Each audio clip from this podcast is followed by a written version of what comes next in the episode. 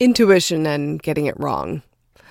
So, we talked on an earlier episode about the fact that the reason that most people are unwilling to really follow their intuition is that they don't want to lose.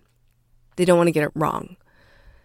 And yet, this paradox is that we end up losing because when we don't follow our intuition, that is the wrong choice, quote unquote, in that it doesn't work out for our greater good.